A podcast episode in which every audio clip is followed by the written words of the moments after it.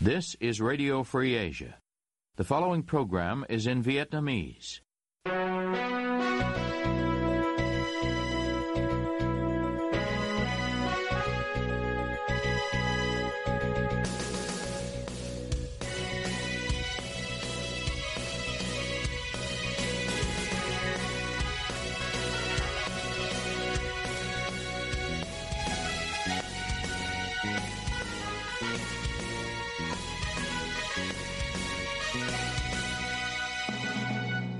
Đây là Đài Á Châu Tự Do, phát đi từ thủ đô Washington, D.C., Hoa Kỳ. Toàn ban cùng Nguyên Lam xin kính chào quý thính giả.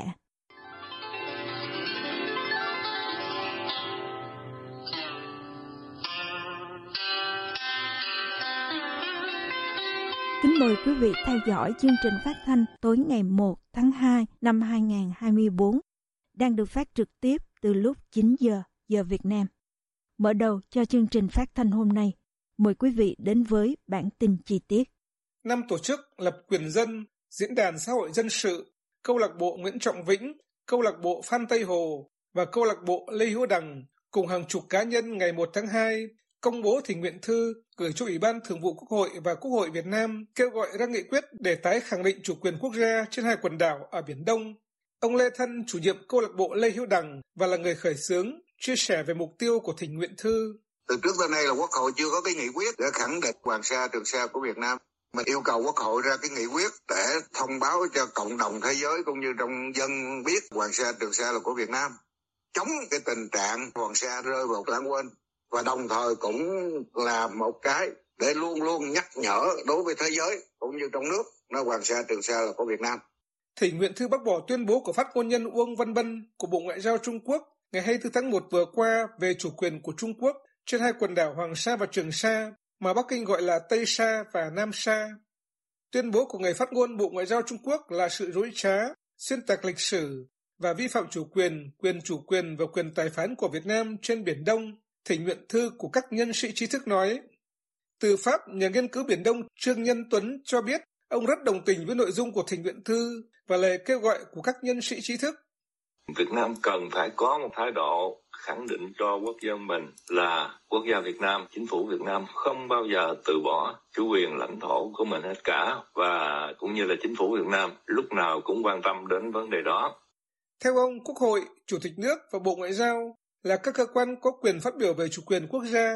Việc ban hành và phổ biến nghị quyết cần được phải tiến hành đúng trình tự.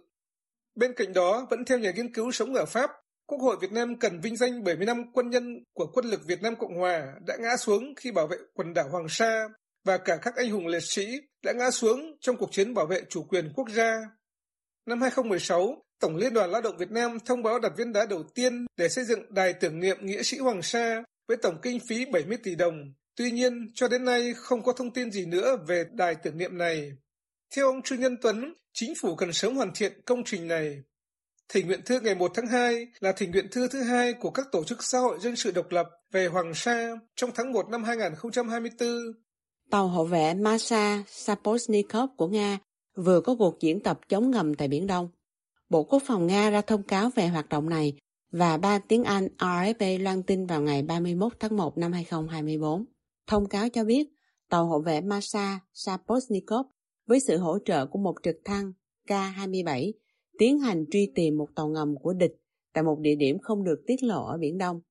Sau đó, tàu hộ vệ Masa Saposnikov bắn ngư lôi và bom chìm vào mục tiêu. Tàu hộ vệ Masa Saposnikov và chiến hạm Variak mang tên lửa hành trình dẫn đầu hạm đội Thái Bình Dương của Nga rời căn cứ Vladivostok ở vùng Viễn Đông, Nga hôm 22 tháng 1 để lên đường làm nhiệm vụ như vừa nêu và ngoài ra còn có kế hoạch đến thăm cảng một số nước. Kế hoạch này chưa được tiết lộ. Hoạt động diễn tập của chiến hạm Nga được cho biết nhằm khẳng định sự hiện diện của hải quân nước này trong khu vực. Giai đoạn 3 hiện đại hóa quân đội, trong đó có kế hoạch mua tàu ngầm đầu tiên của Philippines, được Tổng thống Ferdinand Marcos Jr. chuẩn thuận. Reuters loan ngày 1 tháng 2 dẫn lời phát ngôn nhân Hải quân Philippines Roy Trinidad về tin vừa nêu. Kế hoạch này nhằm bảo vệ chủ quyền tại Biển Đông mà Manila gọi là Biển Tây Philippines. Cũng theo lời phát ngôn nhân Roy Trinidad, giai đoạn 3 hiện đại hóa quân đội của Philippines phản ánh sự chuyển đổi về chiến lược từ phòng thủ nội địa sang phòng thủ ngoại tuyến. Phát ngôn nhân Roy Trinidad không nói rõ số tàu ngầm mà Philippines sẽ mua để trang bị cho hải quân nước này là bao nhiêu chiếc, nhưng ông khẳng định chắc chắn sẽ hơn một chiếc. Thông báo của phát ngôn nhân Hải quân Roy Trinidad được đưa ra vào khi căng thẳng về tranh chấp lãnh hải tại biển Tây Philippines với Trung Quốc gia tăng. Cục Khảo sát Địa chất Hoa Kỳ USGS điều chỉnh mạnh ước tính về sản lượng đất hiếm của Việt Nam và dự báo sẽ giảm thêm nữa dù có trữ lượng dồi dào. Reuters loan tin ngày 1 tháng 2 dẫn nguồn từ báo cáo thường niên của USGS về thực tế vừa nêu đối với đất hiếm Việt Nam. Trong khi đó, sản lượng đất hiếm của Trung Quốc gia tăng.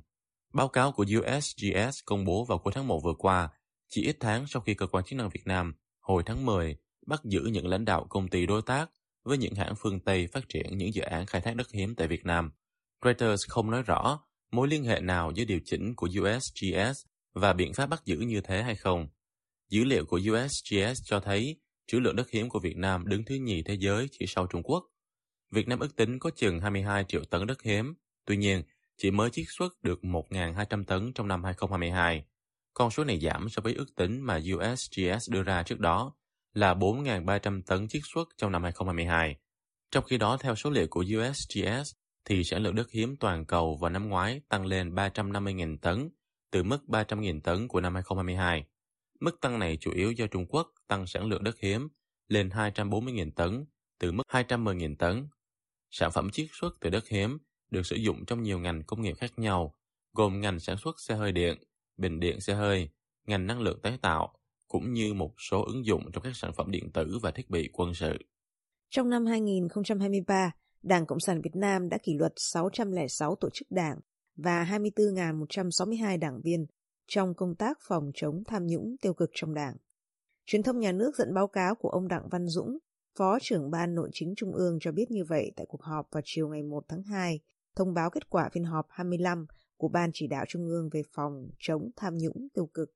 Kết quả này được ông Dũng nhận định là do công tác phòng chống tham nhũng tiêu cực tiếp tục được đẩy mạnh, ngày càng quyết liệt, đồng bộ, đạt được nhiều kết quả toàn diện cả ở trung ương và địa phương. Các con số gây chú ý theo truyền thông nhà nước cho thấy số lượng đảng viên kỷ luật năm 2023 đã tăng 12% so với năm 2022. Số đảng viên bị kỷ luật do tham nhũng là 459 người, 8.863 đảng viên bị kỷ luật do suy thoái về tư tưởng chính trị, đạo đức, lối sống, vi phạm những điều đảng viên không được làm. Ban chấp hành Trung ương, Bộ Chính trị, Ban Bí thư, Ủy ban Kiểm tra Trung ương đã thi hành kỷ luật 19 cán bộ diện Bộ Chính trị, Ban Bí thư quản lý. Trong số này, lần đầu tiên 6 người bị xử lý kỷ luật do vi phạm trong kê khai tài sản thu nhập.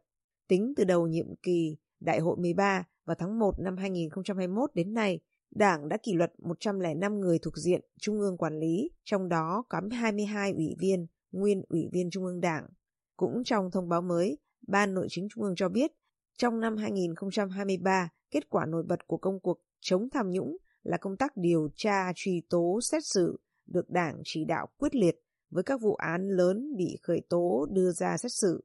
Cụ thể, trong năm 2023, các cơ quan tiến hành tố tụng trên cả nước đã khởi tố 4.523 vụ, 9.373 bị can, tăng 46% về số vụ án so với năm 2022 về các tội tham nhũng kinh tế, chức vụ. Trong đó, án tham nhũng khởi tố mới 899 vụ với 2.446 bị can, tăng gần 2 lần về số vụ, tăng hơn 2 lần về số bị can so với năm 2022. Xin chào các bạn, tôi là Trường Sơn. Còn tôi là Cao Nguyên. Hôm nay chúng tôi có buổi nói chuyện đặc biệt với bà Ginny Sten, quản lý biên tập khu vực Đông Nam Á của Đài Á Châu Tự Do, để cùng tìm hiểu thêm về chương trình podcast sắp ra mắt của Ban Việt ngữ. Ginny, vì sao chúng ta cần phải làm cái chương trình podcast này? Quite simply, podcasts really popular. Khá đơn giản, podcast rất phổ biến. Chúng phổ biến với khán giả trẻ. Chúng tôi muốn tìm đến tất cả mọi đối tượng khán giả để họ biết đến những điều hay, để họ biết những gì đang xảy ra. Vậy thì những khán thính giả của Đài Châu Tự Do có thể kỳ vọng gì từ cái chương trình podcast này, Ginny? Tôi có thể nói chúng ta nên làm gì, nhưng hai bạn sẽ là người dẫn chương trình. nên tôi sẽ quay lại và hỏi, các bạn sẽ làm gì? Ngày nay thì rất nhiều bạn trẻ quan tâm đến những cái lĩnh vực giống như là việc làm, cơ hội thăng tiến trong công việc, làm sao để mà kiếm thêm được tiền và cũng như là các cái mối quan hệ cá nhân và tất cả các cái chủ đề khác mà các bạn trẻ quan tâm thì chúng ta đều sẽ có thể nói đến. Bạn Sơn cảm thấy gì khi dẫn chương trình podcast này? Tôi thực sự cảm thấy rất là phấn khích và bây giờ tôi đang vô cùng hào hứng để ra mắt cái số podcast đầu tiên. I mean, you're hiding your face, you're hiding what you look like. Cao Nguyên, bạn che mặt của mình. Che ngoại hình của mình, bạn có thấy vui không khi làm chương trình này? À, cũng như Sơn thì tôi rất là vui khi được dẫn dắt chương trình này cùng với anh Trường Sơn cái lý do mà tôi phải che cái gương mặt của mình đi đó là bởi vì tôi có lo ngại về lý do an toàn của bản thân thì um, chính phủ Việt Nam xưa nay đó vẫn thường hay sách nhiễu những cái người nhân viên của đài Á Châu Tự Do không chỉ là nhân viên mà tất cả những người thân của họ hiện đang sinh sống ở Việt Nam thì cũng bị quấy nhiễu. Đương nhiên, câu hỏi chúng ta cần trả lời cho mọi người là làm cách nào và khi nào có thể nghe chương trình podcast những vị khán thính giả của Đài Châu Tự Do từ trước đến nay vẫn theo dõi kênh thì đều đã quen thuộc với kênh YouTube và trang Facebook của Đài Châu Tự Do. Thế những điều đặc biệt đối với chương trình podcast này đó là đối với những quý vị khán thính giả đang sử dụng điện thoại iPhone thì có thể mở ứng dụng podcast và tìm kênh của Đài Châu Tự Do để lắng nghe. Còn những vị nào đang không sử dụng điện thoại iPhone thì cũng đừng lo lắng. Quý vị có thể tải ứng dụng nghe nhạc Spotify và cũng có thể tìm kênh của Đài Châu Tự Do trên ứng dụng đó. Khi nào các bạn có thể theo dõi số đầu tiên của chương trình podcast này? Không lâu nữa đâu, chỉ trong vòng 2 tuần nữa thôi chúng tôi sẽ ra mắt số đầu tiên. Cảm ơn. Tôi hy vọng mọi người sẽ thích nghe chương trình podcast của các bạn. Hẹn gặp lại.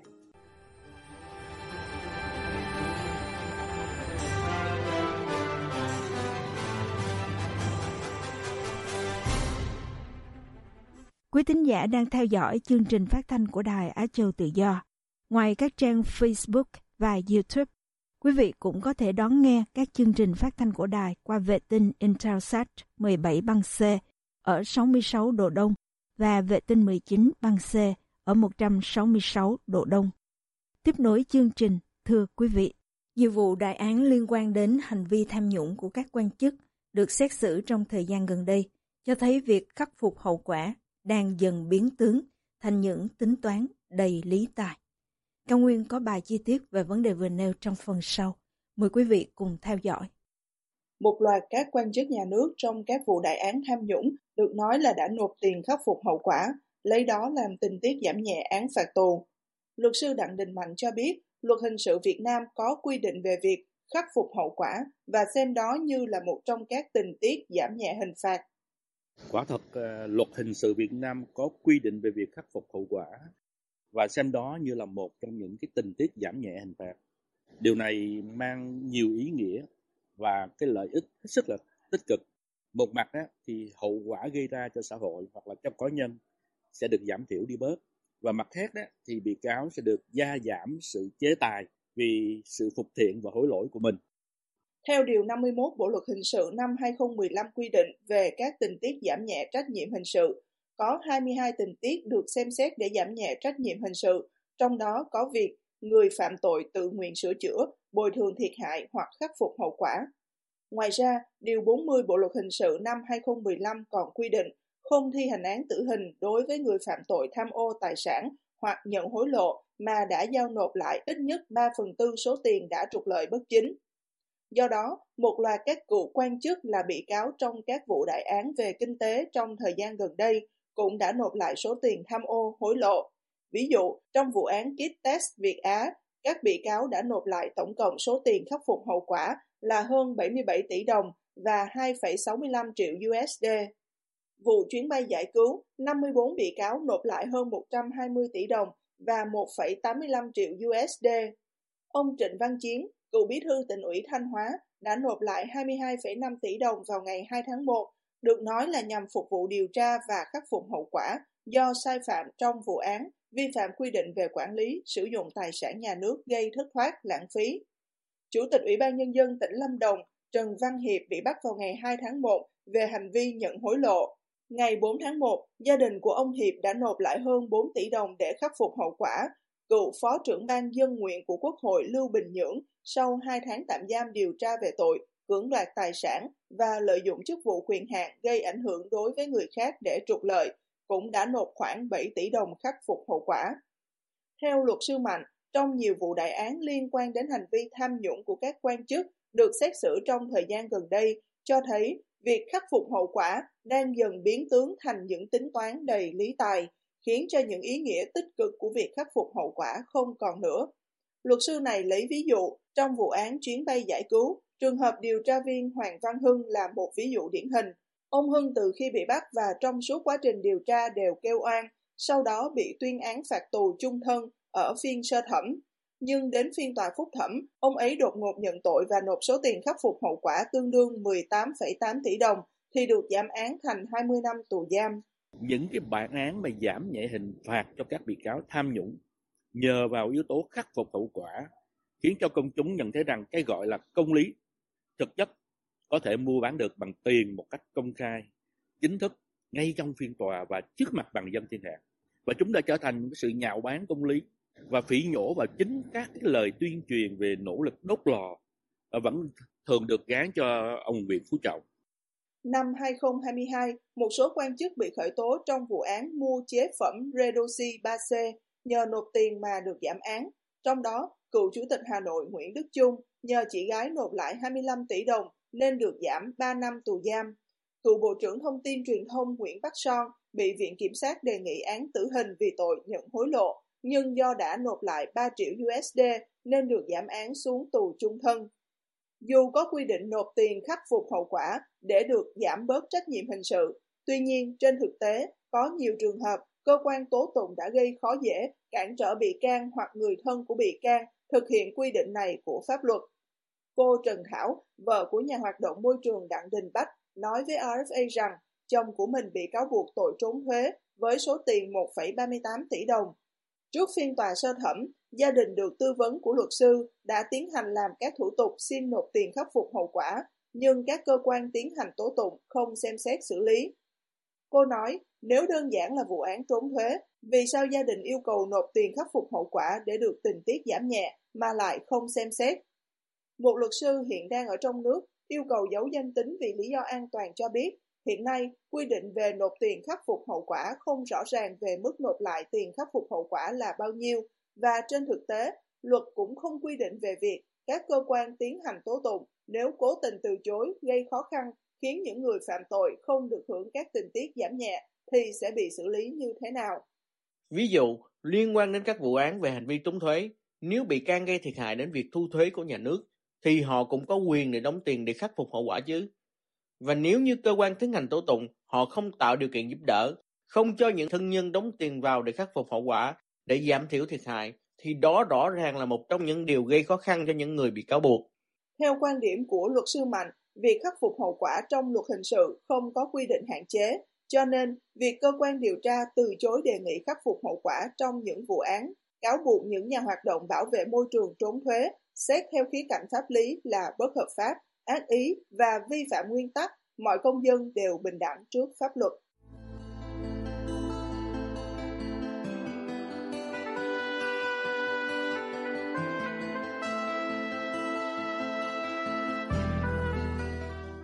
Quý thính giả vừa theo dõi chương trình phát thanh tối ngày 1 tháng 2 năm 2024 của Ban Việt ngữ Đài Á Châu Tự Do. Ứng dụng tin mới RFA trên điện thoại thông minh và podcast cũng có thể giúp quý vị theo dõi các chương trình tin tức thời sự bằng video hay audio của Đài Á Châu Tự Do. Quý vị quan tâm đến chương trình, xin gửi email về địa chỉ vietweb avong rfa.org. Toàn ban cùng Nguyên Lam cảm ơn quý vị đã đến với chương trình và hẹn gặp lại quý vị vào chương trình ngày mai. You have been listening to Radio Free Asia.